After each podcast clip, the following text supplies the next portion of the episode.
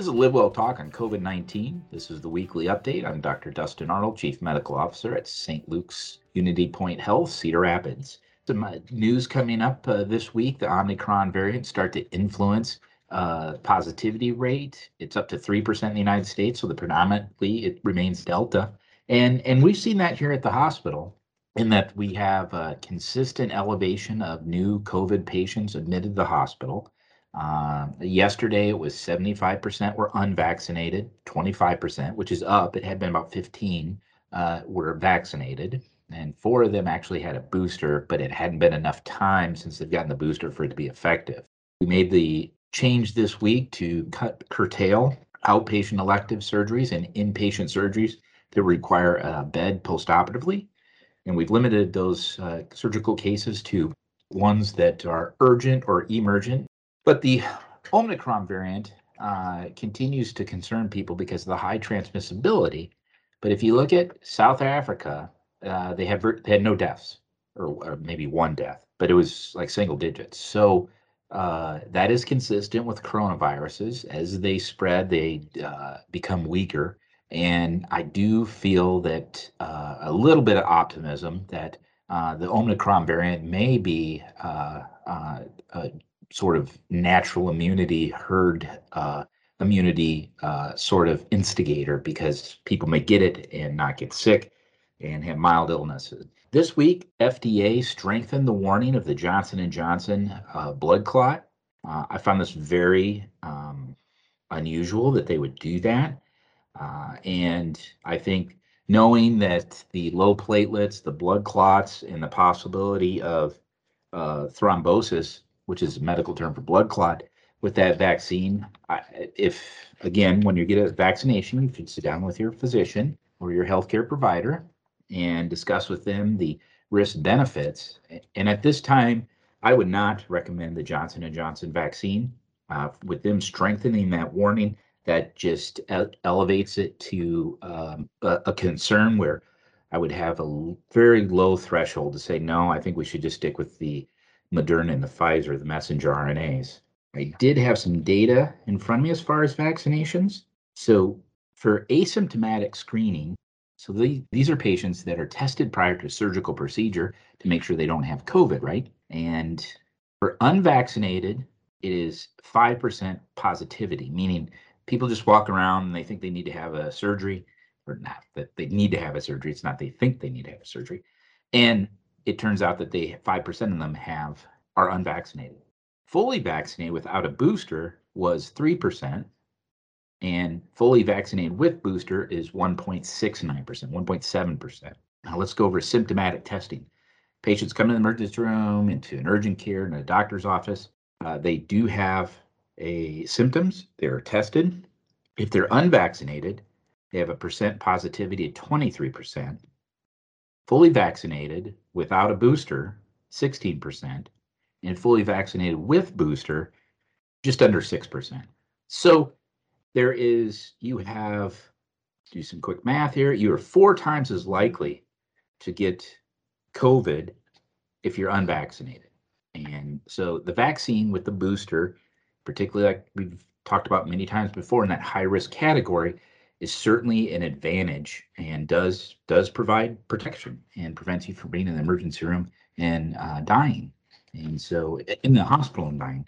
And so I strongly recommend that. Flu shots uh, are available, and strongly recommend those, as I do every year. That's no different, but this year it's probably more important. As we talked previously, there's a theory that since we didn't have a flu season last year, that we would have no carryover immunity, which usually happens each year, and so that we might have a worse flu season. Now, the first week we started measuring this, we it, it was thirteen cases in our lab, all influenza A. It doubled to about twenty-four uh, the next week, and then it dropped back to thirteen. So uh, we'll get another report on Monday, and let's hope that continues to drop and, and stay low. You know, one of the common questions I get is that what's causing this number, this COVID uh, increases? And I think it's, I think it's factors of three things. The first is the Delta and the loss of efficacy of the vaccines uh, to Delta. And then the loss of the, the second thing is the loss of the vaccine's uh, efficacy or um, strength, if that's uh, describes the situation. And then the third is, I don't think you can overlook uh, seasonality. It's this, this is a time where people get sick, and the Thanksgiving holiday. And so with that, with Christmas coming up uh, and uh, the New Year's and people taking time off and going family, going to church services, uh, I recommend for the Christmas that, one, you get a vaccine with a booster, a flu shot, uh, socially distance when you can, uh, and wear a mask uh, when you can, uh, or when you're, when you're really in closed scenarios that have poor ventilation, uh, particularly traveling in uh, a train or airplane or road tripping in the car. Uh, that those are the times that that ventilation is so key.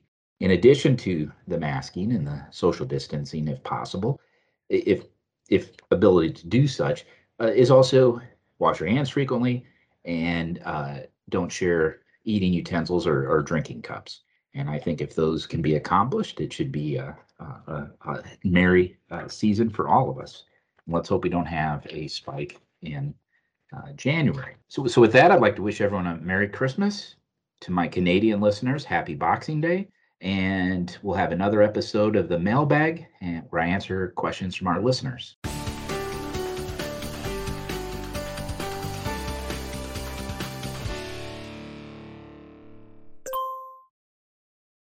Welcome back to the Mailbag.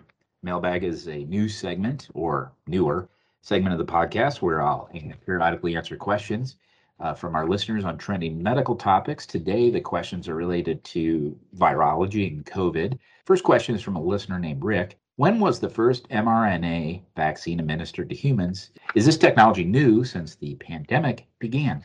Uh, the first messenger R N A vaccine uh, is the Pfizer, followed by the Moderna. This technology has been around for a while, this uh, amplification, amplification of messenger R N A to tell your body to do certain things. And I, I think it's really going to become a fascinating subject.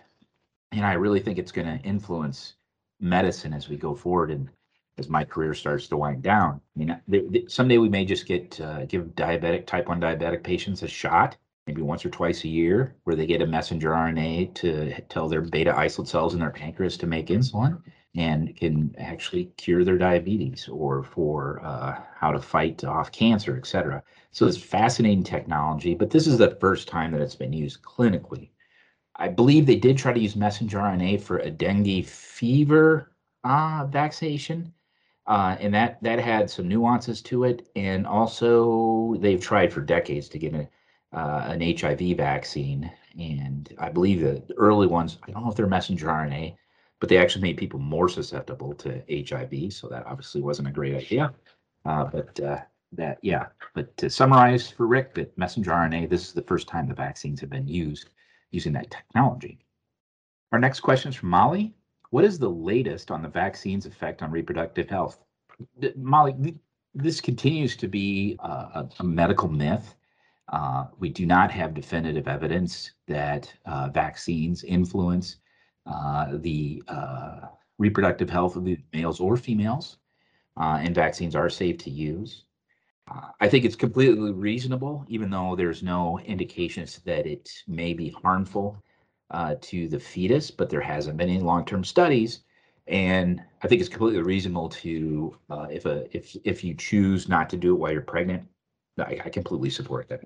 Um, but uh, As far as recommendations from the American College of Obstetrics and Gynecology, they do recommend pregnant women uh, receive the vaccine. The next question is from Bob. Is it true viruses get weaker over time? And are you seeing this COVID nineteen? Well, we mentioned earlier in the podcast that yes, they do. They should get weaker over time. Um, unlike the uh, outbreak and uh, these various other apocalyptic television shows where the viruses become more virulent and kill more people, and um, zombie apocalypse, et cetera. Uh, that's not how viruses behave. Uh, viruses that are very deadly, like Ebola, they tend never to leave the village because they kill people uh, before they can spread it.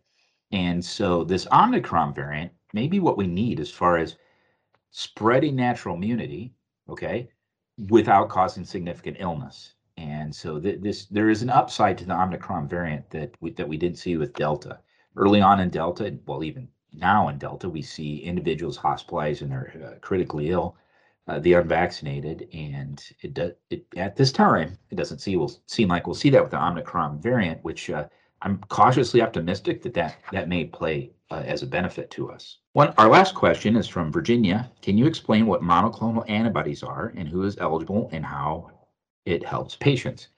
Monoclonal antibodies are synthetic antibodies that are given to fight the, the virus, uh, like the ones that your body would make. So we give an infusion of these antibodies and they prevent the vi- virus from uh, uh, attaching to cells and, and replicating, uh, and subsequently let you uh, uh, fight off the illness. They enhance your immune system. That's, that's a good way to describe it. Patients eligible, eligible are uh, any patients that have over a twenty-five B M I, Uh, which which is just about everyone, and are over the age of twelve, I believe. It goes down to twelve. Strongly recommended patients that are high risk for complications, chronic medical illness, active cancer, solid organ transplant, and those over the age of sixty-five. We've been using this. Um, we've actually, oh gosh, halfway through the month, we've done two hundred this month. Uh, we do about seventeen to eighteen a day, uh, six days a week. We, we don't do them on Sundays. And it's good to get them in earlier in the illness. So when symptoms start, you're eligible to receive it out to day ten. But one caveat is once you're on oxygen, once you're hypoxic and you need supplemental oxygen, it's not been shown to be a benefit. It's too late. You need to give it sooner in the illness. And so it, it, I think it has been a game changer as far as keeping people out of the hospital. And I strongly recommend it, and discuss with your clinician if you believe that you need it. You can always call three one nine, three six nine, seven two one one, which is the main number of Saint Luke's, and get connected to the infusion center, and we'll help walk you through how to get set up with that uh, if you are indeed eligible.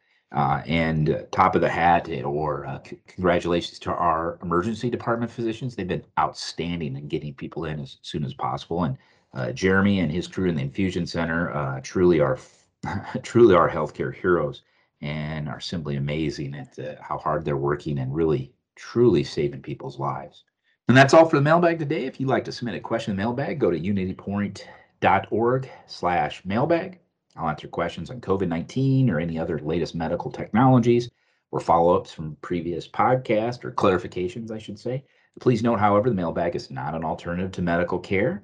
Uh, you should take your personal health problems to your primary care physician or clinician. Uh, and as always, if you are in an emergency, dial nine one one or present to the nearest emergency room. Thank you for listening to the COVID nineteen update. Merry Christmas. And as we said earlier, happy Boxing Day to our Canadian listeners. Uh, for the latest in COVID nineteen, vaccine information and more, visit unipoint dot org. Thank you for listening to Live Well Talk On. If you enjoyed this episode, don't forget to subscribe. And if you want to spread the word, please give us a five-star review and tell your family, friends, neighbors, strangers about our podcast. We're available on Apple Podcasts, Spotify, Pandora, or wherever you get your podcast. Until next time, be well.